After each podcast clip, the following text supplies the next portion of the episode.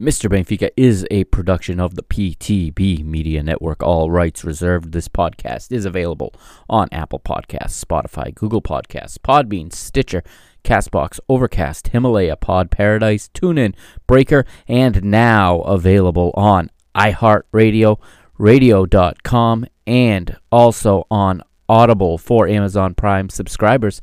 As always, select episodes available on YouTube and, of course, at www.mrbenfica.com. Please like, share, and rate the show on your preferred platform. Enjoy the show.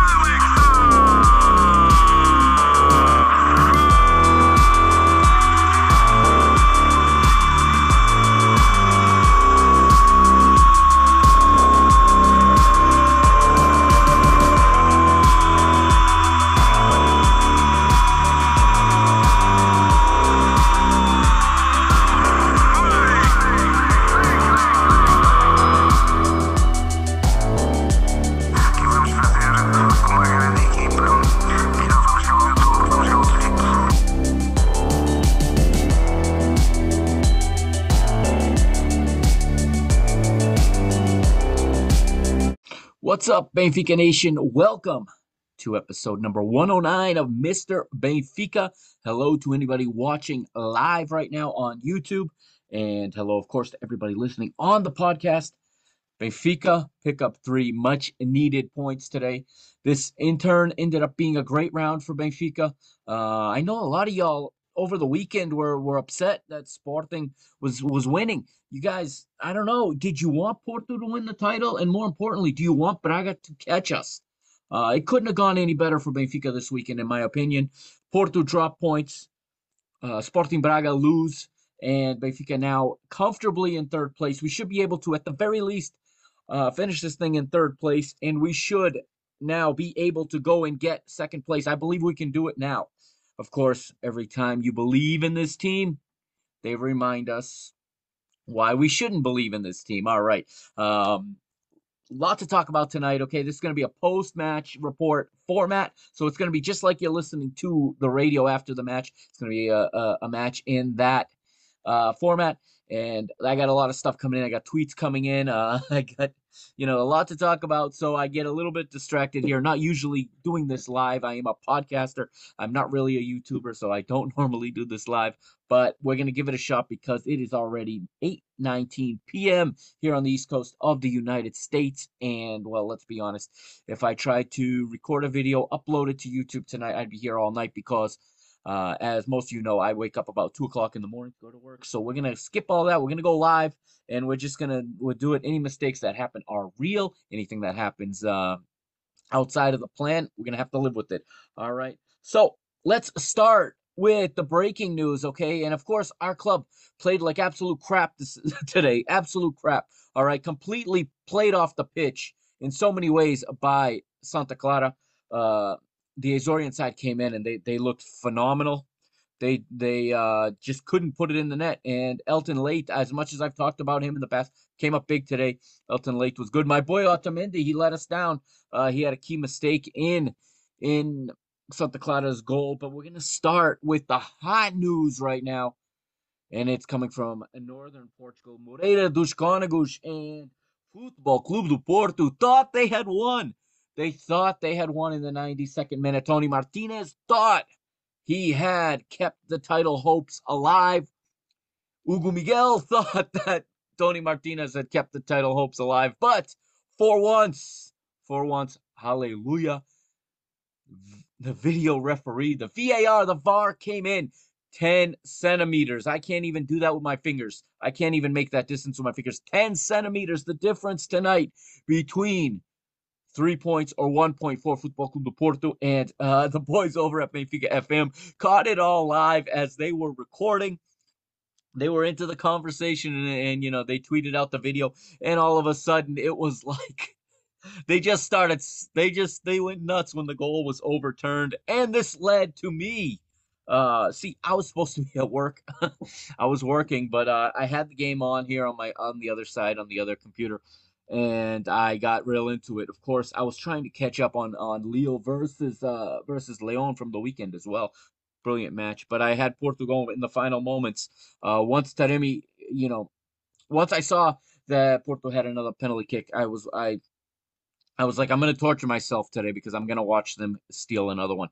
Um, and I thought they had, but uh, but good old VAR came into play. Ten centimeters the difference here on the GolTV, the the network that broadcasts the game in English here in the United States, GolTV, and their their commentator Nino Torres. All right, he went, he lost it. He went ballistic.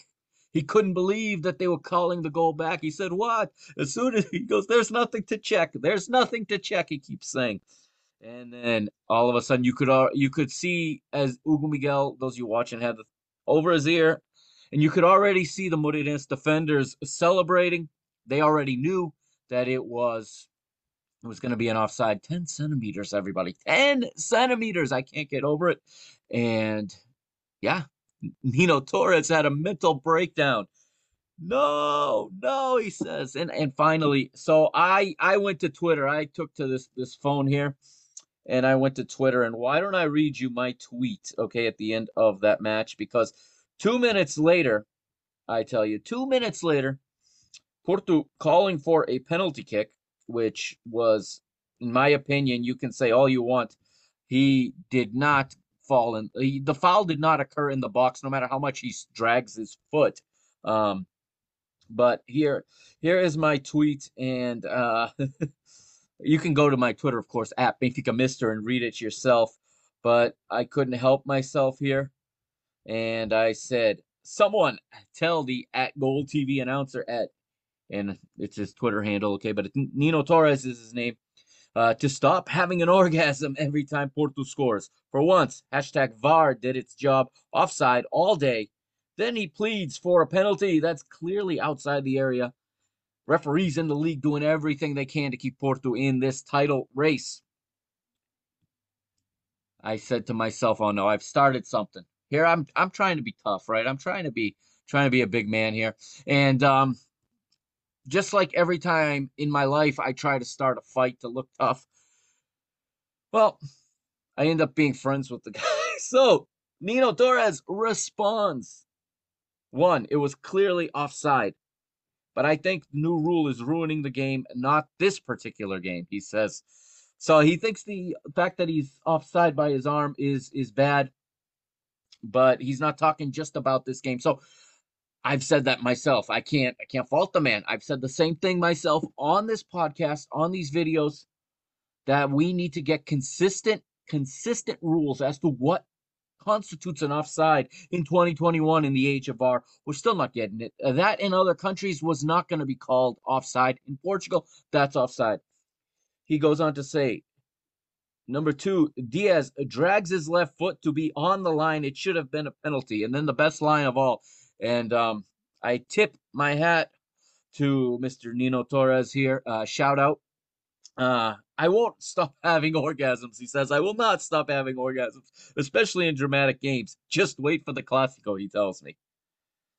And uh, I had a good laugh at that. And how can I get mad at a guy at that point? Uh, he has a good sense of humor. And then, of course, our boy Adrian there from Rabona TV chimes in. Shout out Adrian at at um at Rabona. Let me let me get you his his at Rabona underscore TV. I will he he quotes he quotes Nino and says, Hell yeah, Nino, do do you, my man. Mario from B After 90 sends a great GIF. We all have a good laugh. And admit it, and then I say, admittedly, I tip my hat uh, on this one. Well done, Nino Torres. I even I even sent him the the banter goes on, but that gets the gist of it. Um, he also goes on to say that um, no, I go on to say I respond to him talking about the Classico, and I said I know you'll be dressed in blue for the Classico, and here is the reason. And I post a, t- a screenshot right here. You can't see it, but it is the table of penalties awarded this season in Liga NOS with Football do Porto, of course, up at the top with 14. The next closest was our opponents this this evening or this afternoon, Santa Clara. He responds, "Don't be so sure. Most likely, I'll be wearing a black outfit." and he says about the penalties, of course, it's a big reason, but it's not the only one. Porto are still in the race, and I ended up mess. Um, he has his private messages shut off, so I ended up just tweeting at him one more time, saying, uh, "I said to him." I'm going to read it to you right now. I know this may not be the most exciting thing for people, but I I uh, I tweeted at him afterwards and I said, "Thanks for the banter and the good sense of humor. Thank you for bringing me the Liga NOS in English week after week. Maybe we'll chat again on Friday. Cheers." And uh, he he thanks me in return. Nino Torres, you're a good guy in my book, even if you you root. I have to admit, the guy the guy has a style Okay, a very Latin style, a very good style. Who doesn't like that? I grew up here in the United States watching football on Spanish television on Univision, listen, watching the great Andrés Cantor uh, narrate the matches. Okay, I expect emotion. I expect goals. It's just because it was Porto that it bothered me. If it was any other match, any other team, I'd have been fine with it. Okay, it was just because it was Porto, and he gets that. He's a football man. He knows what's up, and uh, at the end of the day, I think I made myself a new friend. I hope I made myself a new friend. All is good in love and football, and all is good in podcasting. All right, Liga NOS, ladies and gentlemen, here we are. So, with that said, man of the match, man of the match in the Porto match. That is, I've talked about Porto already too long in this this episode, but the Hugo Miguel does it again, and um, well, let's get to let's get to our own club before we take a break. A, a couple updates basketball, men's basketball.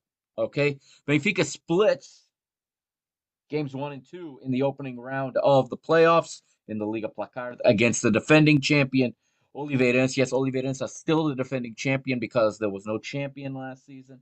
All right, so game three this Thursday afternoon here in the United States, maybe even morning. I'm not sure. I haven't checked the time yet. But go to your BTV listings. You'll see it there, okay?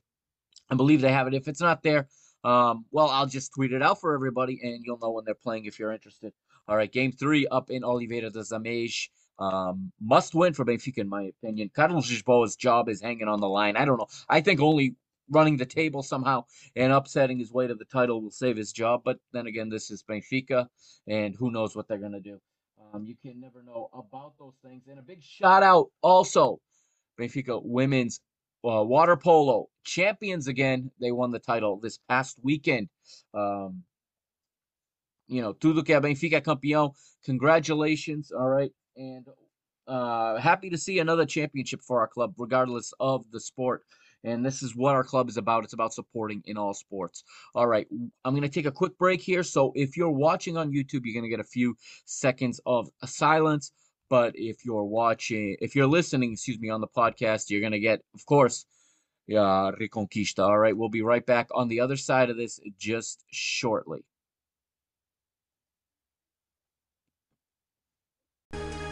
UEFA Euro 2020 this summer here on the Parking the Bus podcast.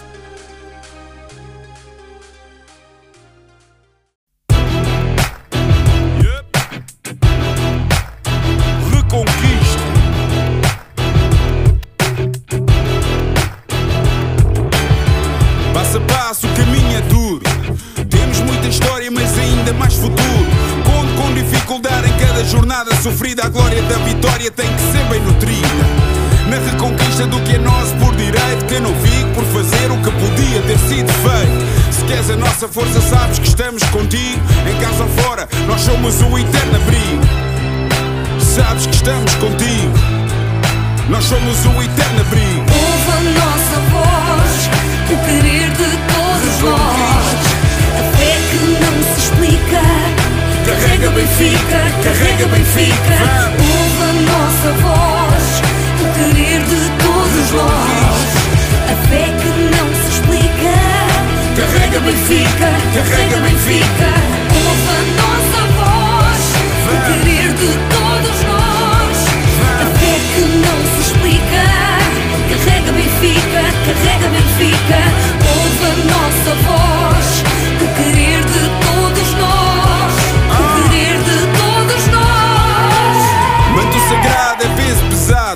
Carregas sozinho, em cada esquina um vizinho. Sente o carinho do Algarve até ao Minho, o vermelho pinta a tuga e é isso o teu colinho. Na reconquista do que é nosso por direito, que não fico por fazer o que podia ter sido feito. Se queres a nossa força, sabes que estamos contigo, em casa ou fora, nós somos o eterno abrigo. Sabes que estamos contigo, somos o eterno abrigo. Ouve a nossa voz, o querer de todos nós. A fé que não se explica. Carrega Benfica, carrega Benfica. Ouve a nossa voz, o querer de todos nós. A fé que não se explica. Welcome back to Mr. Benfica episode 109. Now let's start the post game report, will we? Uh, we got Benfica winning two to one today. An own goal um, early in the match, okay, and then Chiquinho making the difference late in the match. I'm gonna go through some of your tweets right now, see what the what what Benfica Nation is feeling right now before we get into the lineups and into the into the key moments of the match, if you will. And uh, I'm gonna start. There was a, a tweet a tweet here from a good friend of the show, the original, the OG of of pod, one of the OGs of podcasting. Okay, it's it, it's our friend down at Benfica Podcast, Cristiano Oliveira at CO10. It's CO10 at CO10. Um, too many, too many Benfica players. Sorry, too many players on Benfica's roster not worth wearing that shirt. Professional players, yes. Um, good enough to play at Benfica? Bleep, no. Uh, okay. And that was retweeted by our friend Timo at underscore Timo1. And he says, in his opinion, not a single player should be safe. I can make a list of all four or five guys I think I think are safe. Um, but maybe they're not. I don't know. I think everybody's had their good days and their bad days this year, so it's kind of hard to say. And perhaps, perhaps nobody. Sh- well, no one should ever feel safe. That is, if you're a big club, nobody should ever feel safe. Um, the fact that someone does feel safe, this is how we get the consistency we get this season. I'm gonna slide down and see what else is out here. I'm gonna skip over anything that is Porto related. We've already gone over. That is what is flooding the the Twitter space right now. And I'm not going to get into the the polemica, into the controversy, or into the manager being sent off once again. He's now got more red cards than the team that has the most red cards in the league this year. I'm not going to get into that. Okay. Uh, our friend from BA90 from Benfica After 90 is probably recording live right now. Uh, uh, Mario at m.slb. Okay, now I'm a believer. We can take second. He's got the crying, la- the laugh crying emoji, saying such a roller coaster being a Benfica this season. And I agree. It is such a roller coaster. It really feels like a wasted season at this point. I mean, we're fighting to hang on to third place and hopefully get to second. I mean, this is not where we're supposed to be as a club. We are much, much bigger than this. We should be much higher. Okay. Um, we we pissed away so many points this season, or we would be we would be right there with Sporting. I mean, they just want to give the title away. If you've watched them recently, Sporting, the the pressure is on, and they are nervous. I mean, they're gonna get a big alivio now, a big relief now that Porto have dropped two points, and they have won a big match on the road at Braga. But honestly, that's what's best for us right now because we're not getting there. Okay, yes, Jorge Jesus can say all he wants that mathematically we're not eliminated, but and he then reiterates that it is what it is. Uh, a favorite saying of Benfica managers, it is what it is. But I don't, I don't see how with what do we got? Six ma- I think we got five matches left to play. All right, fifteen points left to earn. I can't see us making up this difference with Sporting. It would be the biggest miracle of all. I just hope. My fear, my biggest fear, was that we were gonna and this is this sounds horrible, but I was literally fearing that we're gonna beat Sporting and hand the title to Porto because that would be the worst the worst victory in the history of the club, in my opinion. It would feel absolutely horrible, at least in my lifetime. Um, so I think today's today's results help me uh, ease those worries. And I hope that next Thursday we we take it to Porto, we pull out the win, and we put them in the we put the nail in their coffin, and we bury Football Club de Porto for this season and we can pull ourselves closer, and maybe by then we can even jump past them. Got to take care of business against Tondela later this week. Okay, Friday we got Tondela. We're without key players. I'll talk about that in a minute when I recap the match. All right. Moving down the conversation, uh, our friend Kevin up in Montreal, he says, and he's at Nivik SLB. We looked fire in September. October came an international break. Insert expletive um, all of our momentum.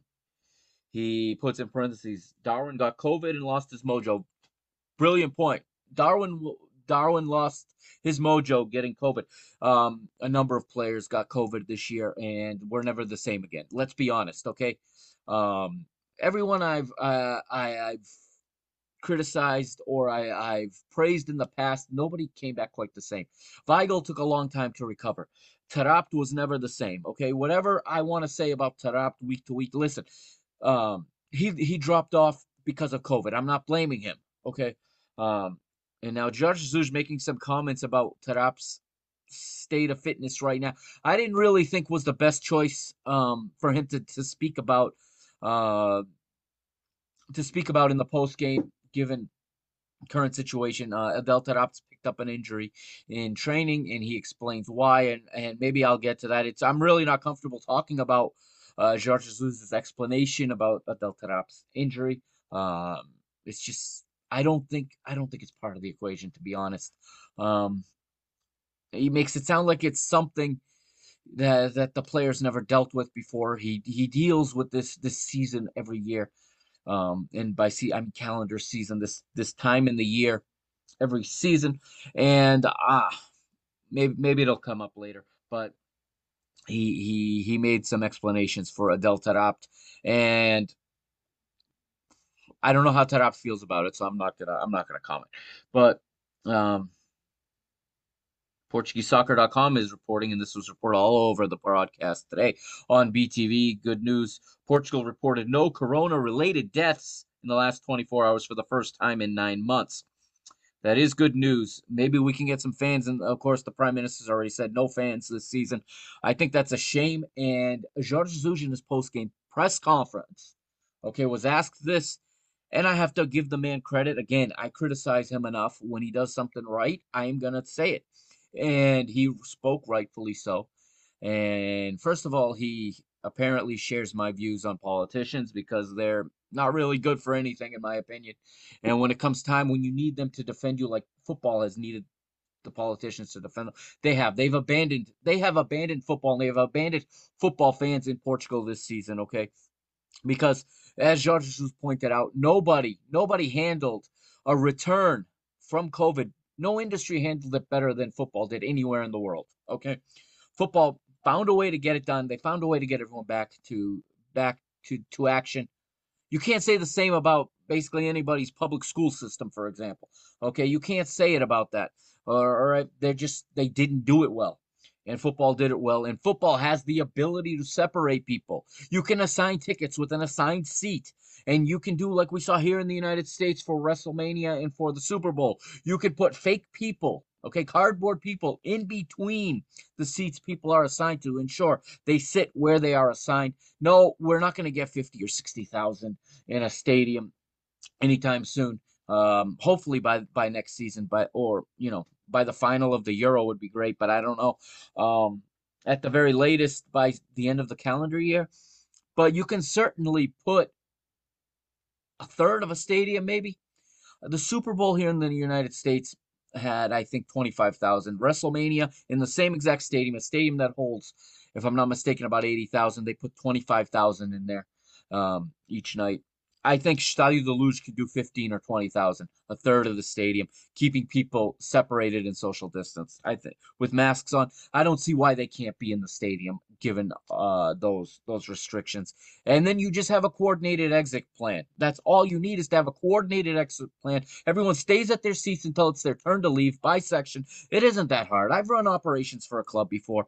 Okay, no, not in Stadio de Luz, not where you're gonna have all that space, but it's not hard to come up with a plan of entry and exit from a stadium. Okay, you sit in this section, you're going through this door at this time.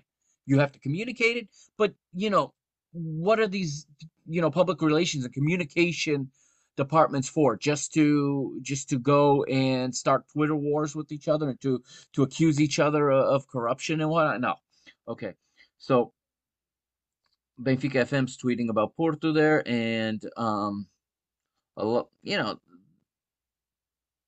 uh, um benfiquista, um benfiquista americano tweeted uh, this was still during the game and it says when your opponent has more shots on their goal than you do. That was Benfica through a large stretch of this. We were ahead 1 0 with zero, zero shots on goal.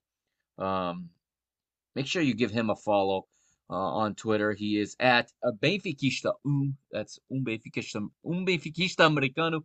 Uh, good account to follow. He has really good content on there and we keep moving through the Twitter sphere. And I mean, there's a tweet here I wanted to read, and now it's it's so far in the past that it's not on my on my um, feed anymore.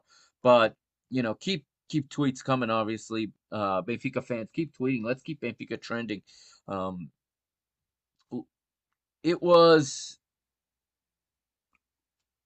so. This was a match. I'm gonna say where I think I've already said at the top of the episode that Benfica it couldn't have gone any better in terms of results for Benfica today. The play on the field was piss poor on the pitch. It was piss poor from Azagias today, okay? And I'm going to open up my little app here and go through the lineup in a moment. And I mean, Santa Clara looks like Benfica, and Benfica looked like Santa Clara. Sergio, Sergio tweeted this up in, in Canada. Okay, he used to be Sergio Jafost, I believe. Now he uses his real name. But um he said, Did Benfica and Santa Clara switch uniforms at halftime? And I know I responded with uh I think they switched before the match. And uh, someone else tweeted that uh, Santa Clara came out in the 1940 Chicago Bears uniforms for fans of the NFL, and those were the colors of the Chicago Bears. It, it looked uh, it looked absolutely you know it looked like Benfica were Santa Clara and Santa Clara were Benfica for large stretches of the match, and there's no doubting that. Okay, we bring up the the FotMob here, and I'm gonna pull up the lineups now, as we have round 29, Stadio de Luz, of course. It's Benfica versus Santa Clara. Um, what our rivals will say, Benfica against our Azorian team, because the emblems are identical almost. I've explained the history behind that in the past. I don't need to do that today, but I've got the the match feed up now, and I'm gonna go right into the lineup. So we're gonna start with the visitors from Ponta Delgada, the visitors from the beautiful island of São Miguel in the uh, as they say. All right, the goalkeeper is Marco Rocha. They're playing a 4-3-3 for their manager, Daniel Ramos. One of the great young Portuguese managers, in my opinion. He's done some great work uh, he was at Boavista last year, and he is doing a phenomenal job with Santa Clara this year. They are knocking on the door of Europe. So, um, one thing I have to stress as bad as Benfica played, this was not a bad team we faced tonight. Okay. Santa Clara tonight showed that they deserve a spot in the UEFA Conference League next season you can bet that this Benfica is going to be pulling for the Azorians the rest of, of the way. And it's not because my mother's from the Azores either. Okay. It's because their football is fantastic and they deserved more than what they got tonight, in my opinion. Yeah, they weren't efficient. Um, it's a lot of what we sometimes say about Benfica, just a lack of efficiency. Today, that was the case for Santa Clara, but they're playing a 4 3 3, like I said. They're back four uh, their right back is the former Orlando City right back Rafael Ramos, also obviously a former Benfica youth product. João Afonso and Venezuela international Mikel Villanueva are the central back pairing. Learned from Elder Kundu today on the broadcast that Mikel Villanueva was once a baseball player and did everything could to to be a professional baseball player before switching to football. Interesting. Now he's a Venezuela international and he's played as as Elder said against some of the best players the world has ever seen, namely Messi and Ronaldo in La Liga when he was playing in La Liga. The the left back is Mansour, three man in midfield, anchored by Anderson Carvalho to his right. Hid, Hidemasa Morita, the Japan international, and Lincoln is uh, the the left sided center midfield with three in attack. Uh, Carlos Jr. is on the right. Uh, Crysan is the striker, and Alano is the left back. Now Benfica coming out in a three. It shows here as a three-five-two. I think it almost always plays out as a three-four-three. Um, they really haven't figured this out yet. Okay, and you've heard me for weeks say that we got to play three at the back. Three at the back is not five at the back. Okay, um, people and because they're not quite doing it right, it, it, it turns into five at the back at times against teams who we should never have five at the back against. And I understand the criticism. There are times that uh, that it, it's not functioning, and today I have to say Santa Clara scouted Benfica perfectly. They knew the spots where we were vulnerable. Okay, obviously when you play a three-man back line with two wing backs going up and down the uh, up and down the flanks, or as alas, as they say in Portuguese.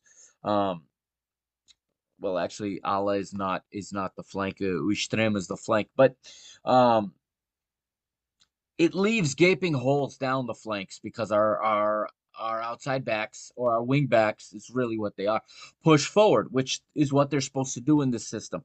Problem is, you have to protect the ball better when you play this system. What looks like, I think, a big problem with Benfica this season is no matter what system they play, the players play the same game. They don't recognize where they may have a new weakness or where they may be a little more vulnerable than usual. And they they they give balls away far too much. And you know what? There's no system of football you can play that leaves you completely covered. If it were, everybody would play it. Okay. Every system leaves some vulnerability. And we saw what it was today on those counterattacks. Let me tell you, uh, we were left skinned. Okay. We know we don't have pace at the back. Okay. These three do not have any pace, um, or not enough pace at least. Santa Clara knew that. They exploited that. Okay. We. the goal we nearly gave up a goal early on counterattack okay we were we were absolutely burned down the flanks whenever we lost the ball the players need to have the have the awareness and the notion that they need to protect the ball better and it doesn't matter like i said it doesn't matter what system you play if you lose the ball and you give it away carelessly and you leave yourself exposed good teams. And Santa Clara, I'm going to put in that category of a good team. They're not a great team, they're not a top four team, but they are a good team. And good teams are going to exploit mistakes. Okay, they're going to exploit vulnerabilities. Santa Clara did that all day today. Um, and really played some brilliant football. But like I said, it looked more like a four, a three, four, three to me. Of course, watching on television, it's a little more difficult. If I would love to be in the Topo Norte for one of these stadium or in the you know in the in the top no anel uh, looking down and watching this from the tactical cam i really wish btv had a tactical cam option not that i'd watch the match live that way but after the fact i would love to go back and see just exactly what spaces players are occupying for the majority of the time um so we got the usual three in the back it's nico otamendi jan vertonghen and lucas verissimo uh, Diogo Gonçalves and Grimaldo are the the wingbacks. In in the middle there, uh, it looked you had Weigl and and Pizzi playing as double pivots with Everton playing in front of them. Although a lot of times it was Rafa moving into that space. Rafa did a lot of defending today.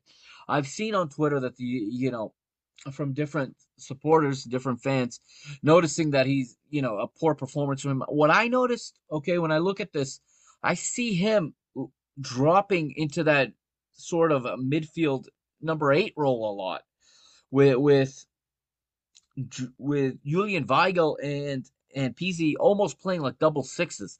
Okay, of course the three man back line needs a double pivot. Um, the problem is when they drop too deep, you're not getting up front to us to help, and now you have you fall into the the the probability of having two lines of five, and that's never what you want. And that leaves wide open spaces all over the park. And of course, our opponents today wisely exploited open spaces. We left them. Um, Everton came in crucial on the on the goal. Okay, the own goal. He he earned the own goal, but again, a lot of criticism going towards Everton Cebolinha, the former Grêmio man, and um, he's really struggling to find his foot in this team. Um, I think it's because of the positioning. Um, he's used to playing one way, okay, and the Portuguese managers now and coaches that have gone to Brazil have noticed into South America that they the teams like to play one way, and it's very hard to change that. So I'm keeping my fingers crossed here, and I'm hoping that this is a growth year and that this is an adapting year and a learning year, and there's going to be a, an upswing in the learning curve next season for Everton Cebolinha, um, as well as for Darwin Nunez um, next season, hopefully, because they were big investments from this club and they need to pay dividends, obviously.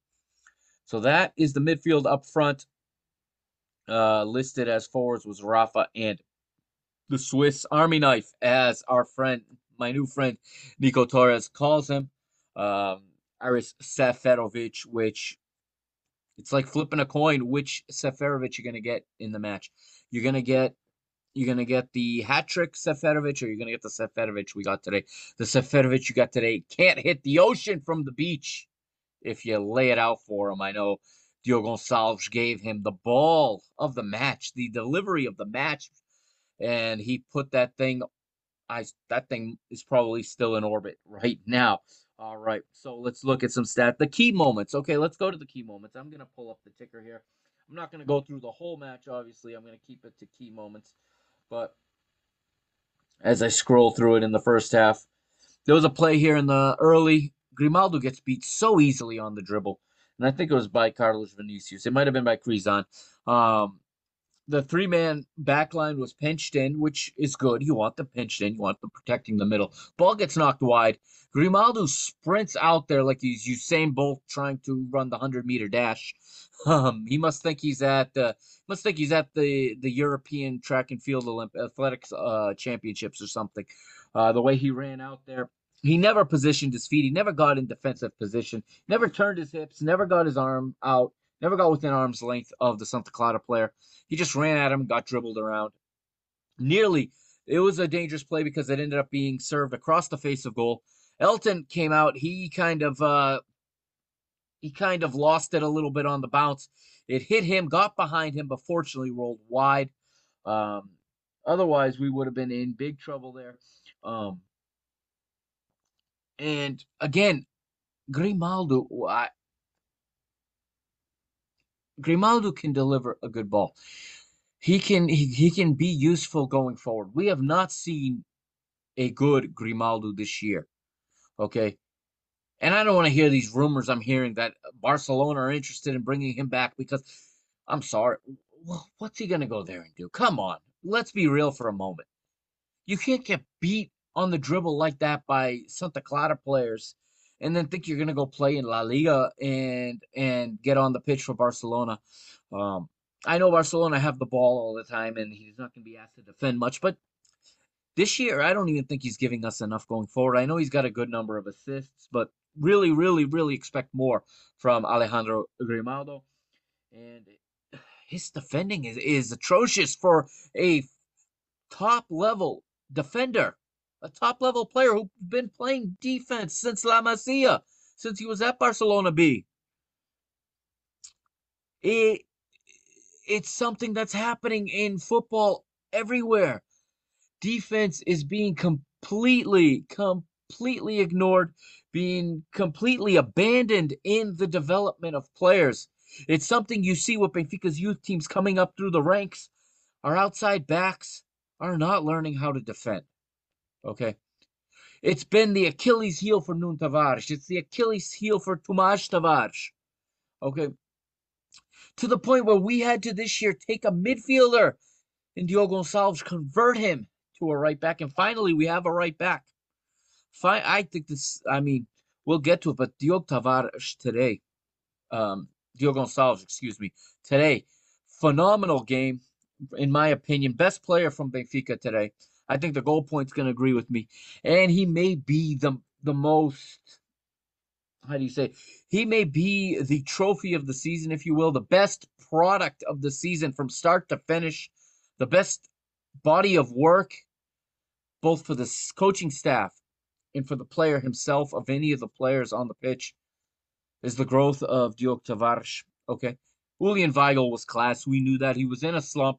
He worked his way out of it. He played his way out of it. By the way, congratulations to Julian Weigl. I should have said this earlier, and to his wife Sarah, the birth of their daughter Bruna. During, of course, he missed the match in Portimao, um, which the media tried to exploit as a rift in the team. Always, always, always, you can count on Portuguese media to try to pull Benfica apart. You can try. They're always going to try to in, to implant division in our locker room. You know where the you know who who's who's feeding them this garbage too. It's communications departments up north. Jota Marques. Uh, you know he's got an in in all of these media outlets, and he seems to just just have a way with the the things he he says that he spouts, the garbage that comes from his mouth seems to get echoed in the press. And uh, the truth is, and Jorge Jesus explained it, Julian Weigl went to Jorge Jesus' room in the middle of the night, 4 a.m., and to Rui Costa's room. That the three of them had a discussion. He said his wife's pregnancy had become an at-risk situation. She was in the emergency room, and they authorized him to leave Portimao to return to Lisbon to be with his wife for the birth of his daughter, Bruna. And Julian Weigl, congratulations. Um, another Benfiquista in the world is always a good thing, and she is beautiful. And um, someone had said, you know, now there will be a huge uptick in the of babies being named Bruna uh, in Portugal now that Julian Weigl has given that name to his his lovely daughter. Um, and that, of course, causes me to lose my train of thought for a moment. But you know, Julian Weigl, yes, Julian Weigl's was not a growth so much as it was a rebirth. Julian Weigl rediscovered himself. Of course, Julian Weigl also was asked to play a role that he had never been asked to play in in that manner, in that fashion. Okay, he he didn't play as a holding midfielder at Borussia Dortmund. Okay, he had to he had to kind of learn a new position, and I think just when he was going to leave, fortunately, it turned around, and y'all know how much I've rooted for Julian Weigl all season. If there's anybody whose horn I've been tooting all season and what players I've been defending uh, nonstop, it's Julian Weigl and Nicolas Otamendi. Okay, um, I'm always defending Rafa as well. I know. I every everybody that watches has the players they like and the ones that they like less. But I always believed in both that that both of those guys would become crucial, crucial pieces of this team and I sure hope the rumors are not true that Benfica are going to offload him this uh, this summer. Um, simply for the fact that he's the only player with a good market value right now uh, to to resolve some of the the financial problems that the club is having. I sure hope that that's not true. I think he's growing, and I want to see him in a Benfica jersey for for a for longer. Um, I want to see the I want to see him be paired with midfield players that can that are on his level uh, mentally, intellectually, that are thinking the game the way he's thinking. He's not been given that since he's arrived. And with all due respect to all the other midfielders, it's just he's on another level as far as his knowledge of the game and his thinking. And a lot of times, you know, he has to he has to come back. He has to come down a level and play at a lower level to to to be in sync with this team. And that's never a good thing for a player. So hopefully Benfica can surround him with some better players going forward. But again, you know, at Mr. Mello there on uh, Twitter made a great point. He says we spent a hundred million in in the market, and JJ's not going to play the youth. How are we going to fix this personnel problem? The answer is I don't know. I think this is what we got, and he's going to have to coach him up good old fashioned coaching is the only way we're going to get out of this because I don't, I just said I want to see new players come in, but who? Where are we going to go get this money right now? I don't want to sell a key guy to go uh, to buy lottery tickets that you scratch and maybe maybe you get you get a gym. Okay, we did that last summer. Okay, I think Darwin's going to pan out in time. I think that Cebolinha can pan out in time if he if if his mental game adjusts. There's there's a player inside a lot of these guys that didn't come out this season. Okay, there's a player in there, and there is there is talent that has gone un untapped or not been made the most of, as the as they say in Portuguese, não foi aproveitado. Aproveitado means to uh, to make the most of. I think that's the best word to describe the talent on Benfica. I know that it looks bad, and to the average onlooker, and to the average football fan today, we're now conditioned to just think you go get another player. Okay, this doesn't work. Let's go to let's get rid of him, bring someone else in. But the constant revolving door in the locker room is not a good thing either. Okay, so honestly, we paid a ton of money for this manager. He's got one more year. He needs to do something. I, I, I can't see him getting sacked for virtually any reason outside of a major catastrophe, maybe a public relations catastrophe or something off the pitch. I can't see Jorge Jesus being sacked just because of the amount of money it would cost to send him away. Okay. And he he's the manager. He needs to coach the players up. He said that there was no opportunity to to coach this year because there's no opportunity to practice. Um, if that's the case, you know, next year you got no excuses. Not that you have excuses this year, but next year you certainly have no excuses. All right. Now, moving forward, okay, we get to get to the 10th minute and Pizzi has a left-footed shot from the outside of the box. It's close, but it misses to the right. He was set up by Rafa. Not a lot going on for Benfica, though. Um, Carlos Jr. with the right footed attempt from the right side of the box, the right side of the six yard box, but it was saved in the bottom corner by Helton Leite. Maybe Helton Leite's best showing thus far um, this season for Benfica as the lighting in here is getting dim. I'm not sure if my light is getting is uh, going dead, but we keep moving, and Crysan has a shot in the 20th minute blocked inside the box by Otamendi. And then it happens in the 25th minute, and this is a nice ball from Pizzi into space for for uh, Everton Cebolinha, who finds his way into the box, uh, beats the Santa Clara defender on the dribble, tries a cross. The cross goes off of Carlos Jr., and Carlos Jr. heads it into his own goal. Benfica on the board, something they needed desperately. I'm gonna move forward to what everyone remembers three minutes later, and I I'm telling you right now, had this worked out differently, this is a completely different match. No question about it. It would have been completely different. Um, it's Diogo Gonçalves with the ball of the match. Like I said, the, the service of the match. And Haris Seferovic's left foot plays it over the bar and I swear that thing went out of the stadium. If Benfica go up 2 0 there, I think Santa Clara call it a day. And Benfica probably win 3 or 4 0 with ease in this match, but they didn't do that. And in the 31st minute, it's Santa Clara uh, tight again. And it's Carlos Jr. again. It's a header inside the box. It's close, but he misses just to the left. Benfica lucky, lucky to see halftime. Uh, but before that, Lucas Veríssimo with an effort off of a Pizzi cross. Let's go to the second half then, in the interest of time, as we've been going for a while. Late here, so let's go Move to the second half, and we get a substitution.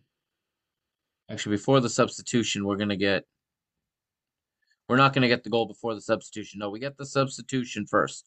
Uh, after an Anderson, after Anderson Carvalho's right-footed shot outside the box is close but misses left. Jorge Jesus goes to the bench.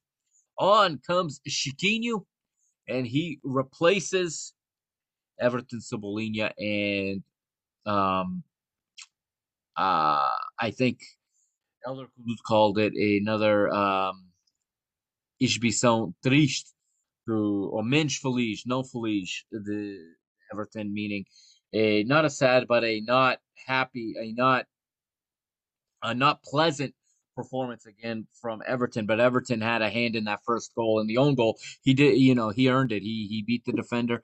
He forced the cross. Uh, he's the reason that the that Carlos Jr. headed it into his own goal.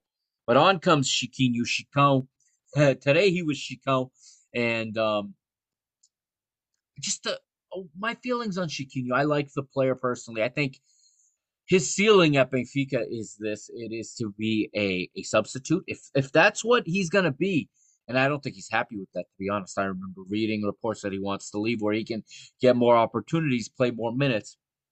But he's a good substitute in this team and I think he's under you. He, he he's actually. I think Elder said he's the most utilized substitute this season. I was about to say I feel like he's underutilized, but perhaps I'm wrong. This season has been so long that it is hard to remember back to the first half of the year and to even two months ago. It's just it feel last season, you know, post COVID into this season has felt like one long season. But he's a player that's serviceable. He's not a player that we want who's at the level to be an all day, every day, you know, 90 minute player for Benfica, obviously. But I think he's a, serv- a serviceable substitute, and this is a good switch by the manager today. Jorge Jesus on his game here with this substitution. Uh, I won't say the same about some substitutions later, but then he explained it in the flash interview after the match, so it makes a little bit more sense. But we post we fast forward in the 61st minute. It happens. Uh, Otamendi's given a bad pass. Okay, um, I think it came from Helton Leite, if my memory serves me correct, forcing him way wide, and then he tries to clear it. As uh, I believe it was Alano, was a player who was sliding, and he got himself uh, stretched out, and he blocked Otamendi's uh, attempt at clearing. The ball came back towards the center. It came back towards the the area, and it was getting on on the loose ball, running at the box. Okay, Weigl's trying to get back.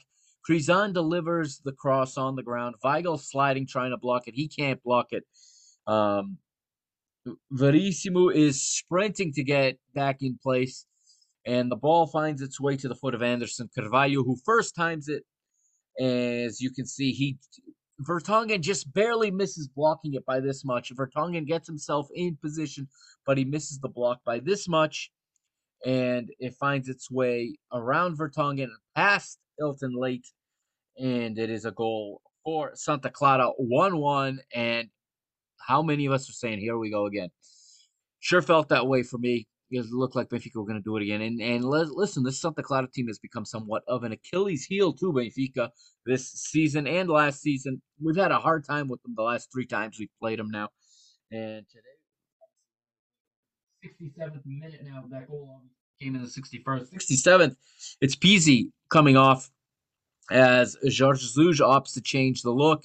Substitutes a midfielder for an attack, for a forward, and it is Darwin Nunez coming on as the Uruguayan replaces the Portugal international. Still, uh, Benfica with trouble getting things going, but then it, it finally comes in the 72nd minute, and it comes from another brilliant service from none other than Diogo Gonçalves, a name I've said a few times tonight, and a name that I just said is, is probably the best start to finish product at Benfica this season. And I think he's the undisputed owner of that position going forward as he plays a nice ball in and Chiquinho gets on the end of it and it's a left-footed shot from the center of the box puts it in the left corner assisted from from Diogo Gonçalves 2-1 to Benfica. And Benfica having us believe that maybe they're going to steal the 3 points today 3 points that I think we all agree were not deserved at the very least Santa Clara deserved a draw today they deserved. But that would be the one to to put Benfica ahead. That was the goal. 77th minute. Uh, Daniel Ramos would go to his bench. Costinha comes on, replaces. And also a player by the name of Rui Costa. No relation to our Rui Costa, but he comes on. Uh, Viana do Castelo native, I believe they said he no Castelo Branco native. Uh, he replaces. And guess what? In the 80th, Seferovic misses another opportunity. Just one of those days for the Swiss Army knife. Uh, he misses a right shot from close range to the left. And guess who put the cross into him again? Yes, Diogo Gonçalves, man of the match, MOTM tonight. Um, but that would be it for Diogo Gonçalves in the 80th minute as Gilberto would replace him. Now, I didn't like the substitution. I hate this this thing of switch, but of course, the outside wing backs in this system are the ones doing the most work and covering the most space. They are the ones most likely to tire and to need a substitute. And uh and uh Jorge Jesus revealed in the flash interview that the, that Diogo was already looking to come out at at uh, halftime. Uh, there was an exhaustion there from him. Um, he's still adapting to the position. He's adapting well, but he's still adapting to the the amount of up and down sprinting he has to do versus in midfield where it's a lot of shorter sprints. Um, you cover more territory or more terrain. You cover more kilometers in the midfield a lot of times, but in as a wingback, you have a lot more long sprints, and um, he's his lungs are still adapting to that position, and his muscles. And he asked for the substitute. Also in the 80th minute, two other substitutions made by Jorge Jesus, his patented triple substitution that he loves to do every match. Luca Waldschmidt comes on, replaces Rafa, and Pedrinho replaces Seferovic. Two minutes later, and Costinha nearly levels for Santa Clara. Uh, he has a right-footed shot from outside the box, but saved by Helton Leite, who I also uh, am gonna am gonna uh, say had a you know who I'm gonna praise today, and shout out to to to my new friend there, uh, my new friend Nino Torres, uh, pronouncing it Elton Leite. He's got the Brazilian pronunciation there, and I have to say I feel like he he's done his homework in the pronunciation of these Portuguese names, and um, he's it's he's come a long way. I have to say this season. I um, and not just because the guy was nice to me on Twitter, but it it's always nice to hear Portuguese names pronounced correctly, and it doesn't always happen. Just ask Bruno Fernandes how how his name gets pronounced all the time, and uh, move on in Santa Clara here as a double substitution of triple substitution, excuse me, of their own in the 85th minute. On comes Jean Patrick Nene and Ukra. Remember Ukra back in the day at Sporting Braga, the former Porto youth product, and and also sorry Sporting Braga and Rio Ave, a long time, um, a long time mainstay at Rio Ave, and off comes Anderson. But it wouldn't, it would not suffice for Santa Clara, and then I think, a moment of good fortune, in my opinion. Here, Jorge Jesus denies that this was done on purpose. He says he never instructs his players to do this. But Julian Weigl picks up a yellow card in the 88th minute. Julian Weigl will miss the match against Tondela on Friday, but that means he will be available for the Clásico next Thursday against Clube do Porto at the Estádio da Luz. Must win now. This is a must win match, almost a final for Benfica if they want to eh, have any hope of second place and direct entry into the group stage of next year's Champions League. Weigl does well to pick up the card. I don't think he meant it. And actually, Jorge Jesus says that Weigl was nervous and played a nervous match all day, um, knowing he couldn't pick up another yellow card. And um, I don't necessarily know why. I mean, you get to this point of the season, you have a big match like that. I think it's it's almost a given. You go burn a yellow card and hope that your team can can make it happen against Tondela. is on good form though. Tondela's in the highest I've ever seen them in the table. I believe they're ninth right now.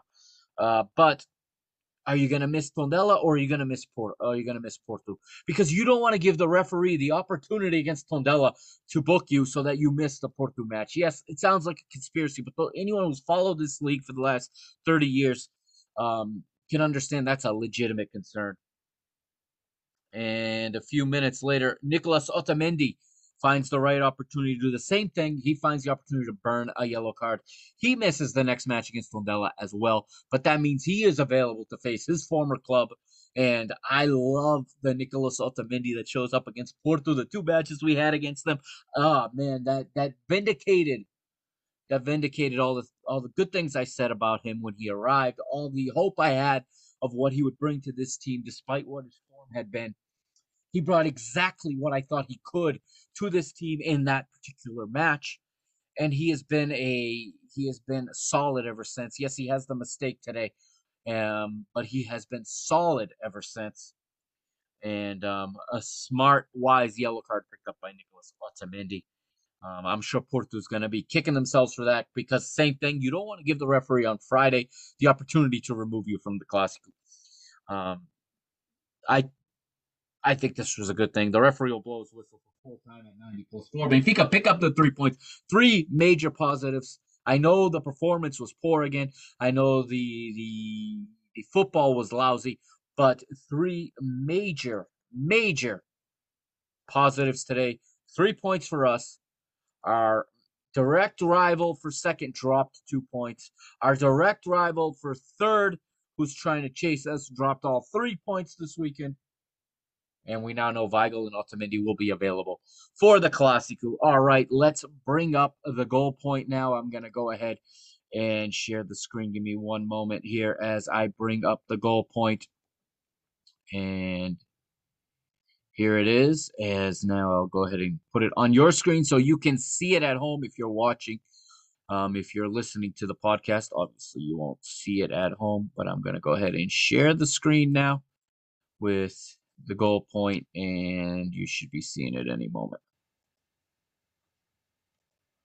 And there it is. All right. So, first thing we're going to look at today is, you know, the two teams. You see the average rating for Santa Clara slightly higher than for Benfica. Maybe we're overestimating how well they played. I don't know. Um, I'm not the only one saying this. This is this is you know the consensus opinion among Benfiquistas, among non-Benfiquistas, among neutral media, if you want to call them that. Uh, they were better. It, I thought they were much better. I thought they were better. This is horrible English, but I thought they were more better than this than this shows here. Um, the expected goals though, Benfica with 1.9 on the xG, Santa Clara uh 0.7 on their xG, but again, Santa Clara a lot of nice football, but couldn't really turn it into into good. Couldn't really. They they hit they hit Helton Leite with a lot of shots that were easier for him to to stop, but all in all, um, that XG statistic or analytic is something that's debated, and I know some of you don't. Some of you are not big fans of it. I think it's one piece that tells the story. I think you can't just go by it, but I think it's a good tool and a good piece to tell you the story.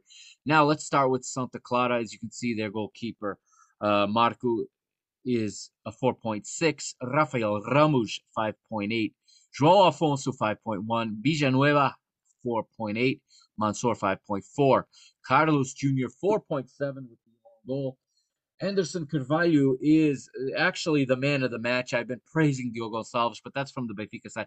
The man of the match in this one uh, from Santa Clara is from Santa Clara is Anderson Carvalho, and uh, I found him quite quite impressive today. Morita 5.6, Lincoln 6.2, Alano 5.8, and Crysan with a 6.8. Now, as you see, this is a different lineup here on goal point than what I read off from FotMob, but that is the issue with you know with the different apps that track lineups and that track statistics. But there you see the substitutes, Costinha and Rui Costa 5.3 and 5.4 apiece. For Benfica, Helton Leite with a 6.9. I, like I said, I thought he was really good today. Grimaldo 4.2. That's about right. Vertonghen with a 5.8. Otamendi gets a 4.7 thanks to that error that led to the goal. And I think the yellow cards also bring the rating down in the in the um, algorithm that creates these ratings. Uh, Lucas Verissimo, another solid 6.0 performance. And there is Benfica's man of the match, Diogo Gonçalves, 7.1 with an assist. Rafa's a 5.6. Weigl, 5.4. Pizzi, 5.0. Everton, 5.3. And Seferovic, man. Again, I'm not going to criticize him. He is what he is. We know what we have with him. There's days he's going to give you a hat trick. He's the leading goal scorer in the league now. But then there's days he gives you a 3.5. That's the one of the lowest ratings, if not the lowest rating I ever remember on goal point. And you can see here, if you're watching on the heat map, uh, just how much space was covered by Anderson Carvalho of Santa Clara today. Let's look at the let's look at the statistics real quick. Shots 10 to 16 in favor of the Azorians. Shots on goal, 7 to 1, overwhelmingly in favor of the visiting side. Actions in the opponent's area. I like this statistic. Benfica still wins that one. They seem to to win that one all the time. I think they may even lead the league in that specific in that particular uh, analytic, in that particular um, statistic. Uh, the actions in the opponent's area, twenty-one to fourteen. Five to four corners for Benfica. Benfica the 85% pass efficiency to 79 for Santa Clara, which is high for a Benfica opponent. Benfica usually does not allow a pass efficiency that high to their opponents. Uh, vertical pass efficiency, Benfica still with the edge there, 64% to 57%. Uh, defensive actions in the opponent's midfield, Benfica with only seven. They usually also win this statistic, no matter who they play. They usually go, you know, defending higher up the pitch. Not so today. Santa Clara defending defending Benfica high. I really like the approach from Santa Clara today. I have to say, uh, again, I think they had Benfica well scouted, well studied, and they knew they had the, just the right uh, game plan to come in and and go at Benfica. So hats off, and and you have to give credit to Daniel Ramos and to Santa Clara. Now, again, my least favorite stat, and to me the least important stat, Benfica dominating 61% to 39 in possession. A lot of that, though, is um, in non dangerous situations. Okay, that's the goal point. Now, let's switch it up here and let's uh, go back to to the screen as let's stop sharing if I remember how to do this. And we move back, and there I am again. and, um, of course, those of you listening on the podcast form don't have to see any of my poor YouTube work and just how uncomfortable I get in a live setting on the YouTube. But anyway, um, final thoughts again. The result is better than the performance, and I'll take that seven days a week. I'll take that 34 matches a year from this side. The uh, the performance. It's good to have a good performance, but you got to have the result. Okay, the result is is um, is mandatory. The performance is optional if you want to look at it that way, especially at this stage in the season where it's all about points and it's a race to the finish line. And we want to be on the podium, obviously, and at the very least, well, not at the very least right now, we want to at least find ourselves in second place and go to the UEFA Champions League. So let's uh, move ahead here and i have uh, the table for you. I'm going to put that on your screen in just one second here so we can look at the table. And there it is courtesy of SofaScore and you will see this on www.mrbenfica.com um, tomorrow at some point as we now have mostly everybody's got 29 matches played. All right you see there in the table sporting leading with 73 points, 22 victories, seven draws, still undefeated. Uh, we we got to be the team to knock them off. Absolutely. Maybe they'll. Hopefully, they're already champions. Hopefully, uh, they don't come here to win the title. But if they, but we absolutely have to win when they come here, and we have to knock them off. Okay. Uh, Porto are now six points back. It's going to be a tough way back for Porto. Look at the form they were showing in the last five, but it dropped off today. Um, you can see Porto there with the highest uh, amount of goals scored this season, only two ahead of us. We are now third. Benfica's got 63 points, four back of Porto. If they can drop another point, then all we got to do is beat them and win the rest of our matches.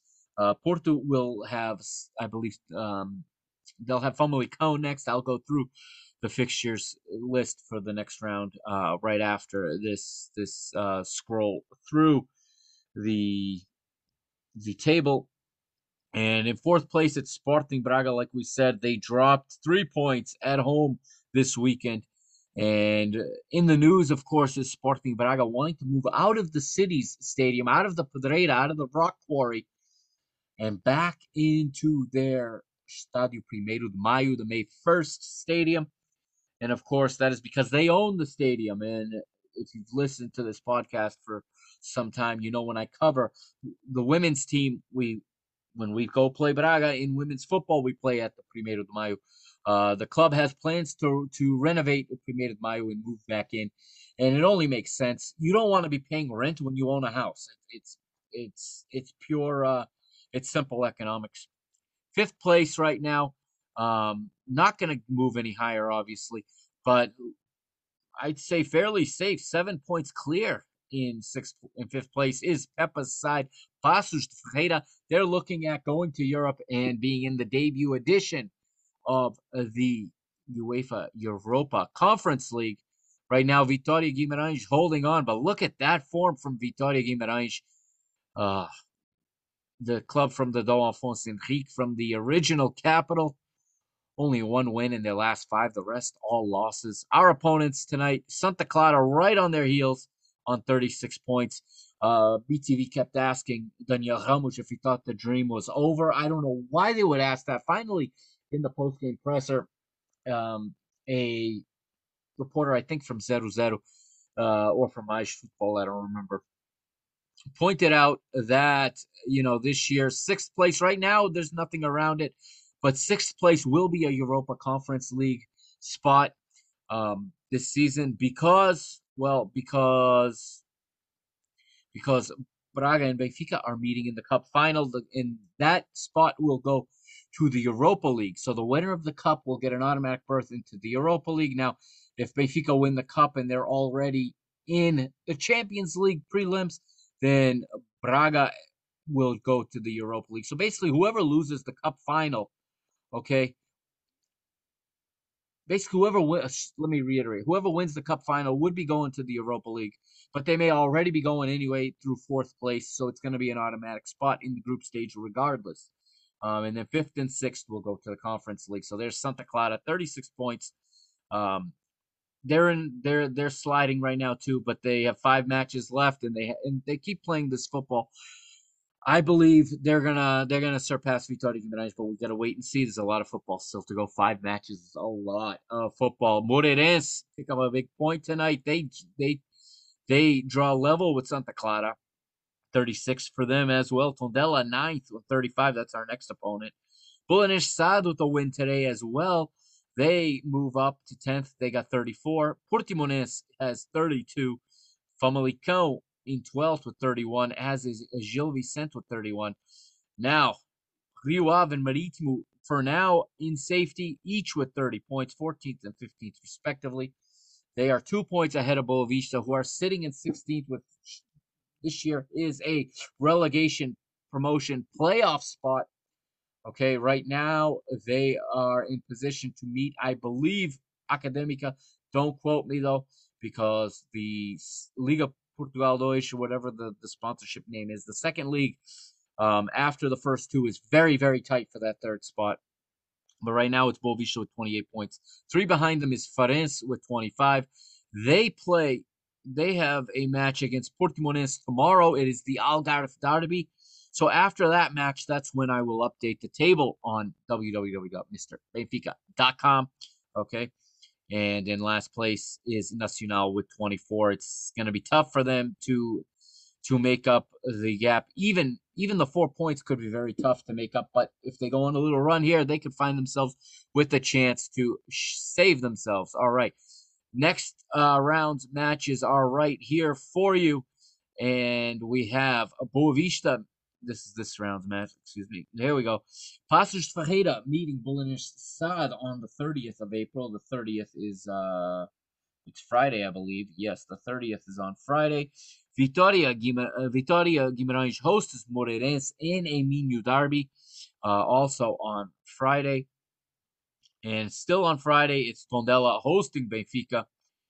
And still on Friday, Porto hosting Famalicão, that's going to be a big match. Once again, Benfica playing uh, the earlier match that's that is in you see 14 hours there. That is in Eastern time here in the United States. That is to my location. So that is a 2 p.m. Eastern time start, 11 a.m. Pacific, and that is a 7 p.m. or 19 hours in Lisbon or in Tondela, uh, to be exact and two and a, two hours and 15 minutes later, Porto kick off at the Dragão against Famalicão. On Saturday, we have Gil Vicente hosting Farense in a match that the Algarve side will need to win regardless of their result tomorrow against their Algarve rivals.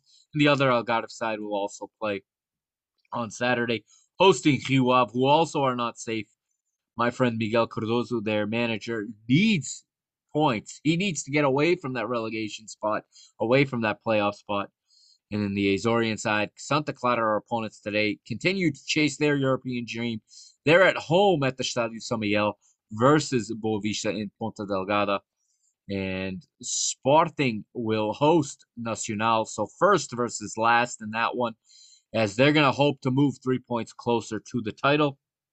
And I think for Benfica's sake, hopefully they pick it up because I would love for them to already be champion when they get here because I want them to be checked out a little bit and I want to beat them. I want to be I want to make sure that we are the one loss on their on their win-loss record this season. That would it give us some momentum also going into the cup final and hopefully catapult us past our other rival uh, uh against our no catapult us past our northern rival and into uh, second place. Braga will host Paços Ferreira in what is maybe the match of the week. This is an exciting one, as um, they will fourth will host fifth in well, basically a match for fourth and fifth. We we said when we looked at the table, Paços Ferreira are kind of safe where they are. They're not really going to go up or down, but still, Pepa's side is going to come in and look to make a statement. I think, and look to uh, pick up a win against the big clubs. They really raise it when they play against the big clubs, and it's not a big it's not a big three anymore, in my opinion. It's a big four in Portugal. And the round closes out on, and actually these matches are next week. The round will close out with Marítimo hosting. Gil Vicente, actually Gil Vicente already played. Interestingly enough, well, on May the 5th, there's Marítimo versus Gil Vicente. All right, that is to do it for this episode of Mr. Benfica. This has been a long one. I do apologize. Um, thank you for everyone watching on Twitter. Make sure you hit the subscribe button down there. All right, I need some more subscribers. Hit the subscribe, hit the little bell next to it to make sure you're alerted every time I put out a video. And if you're listening on the podcast, make sure you subscribe wherever you're listening to it. And don't forget to follow me on Twitter at Benfica Mister, on Instagram at Mr. Benfica. And please hit up www.mrbenfica.com and hit up my other website, okay? I just launched it, the PTB Media Network's own homepage. It's www.parkingthebusmedia.com. Go there. I got some episodes of Parking the Bus up. I've got a conversation regarding European Super League. I've got an article about or a blog post about European Super League and my reaction. And also follow uh, Parking the Bus on Twitter at PTB underscore media. I'm posting video. I'm posting links to videos that I'm doing now for BTV, the other BTV, not our network, but not our club's television station, but the website Better Than Vegas. I've started to do some soccer previews, and I've I've partaken in some soccer or football roundtables. So I'll post anything I'm in there as well, and I'll share it to Mr. Benfica as well. So make sure you follow wherever, uh, wherever you prefer to follow Mr. Benfica. That's gonna do it for this one. I will be back with the women's team update. I promise that's coming this week. That will come before the men kick off on Friday. I know I make these promises all the time, and then it doesn't. One thing leads to another, and I can't get it out. But it is coming, and I'm also almost done on a written piece uh, profiling Benfica women's star, teenage sensation, Kika Nazareth, who is just taking the Liga BPI by storm. She's debuted for the Portuguese national team and um, she signed with Jorge Mendes. So you know that she's she's legit when she signs to the biggest football agency on planet Earth. All right, that's gonna do it. Thank you. This has been episode 109. I am the Mr. Mike Agostinho signing off once again. Carrega Benfica, Força Benfica. Vamos em cima deles. Let's go até o fim. Lutar até o fim. We fight to the end. We are Benfica. See you next time.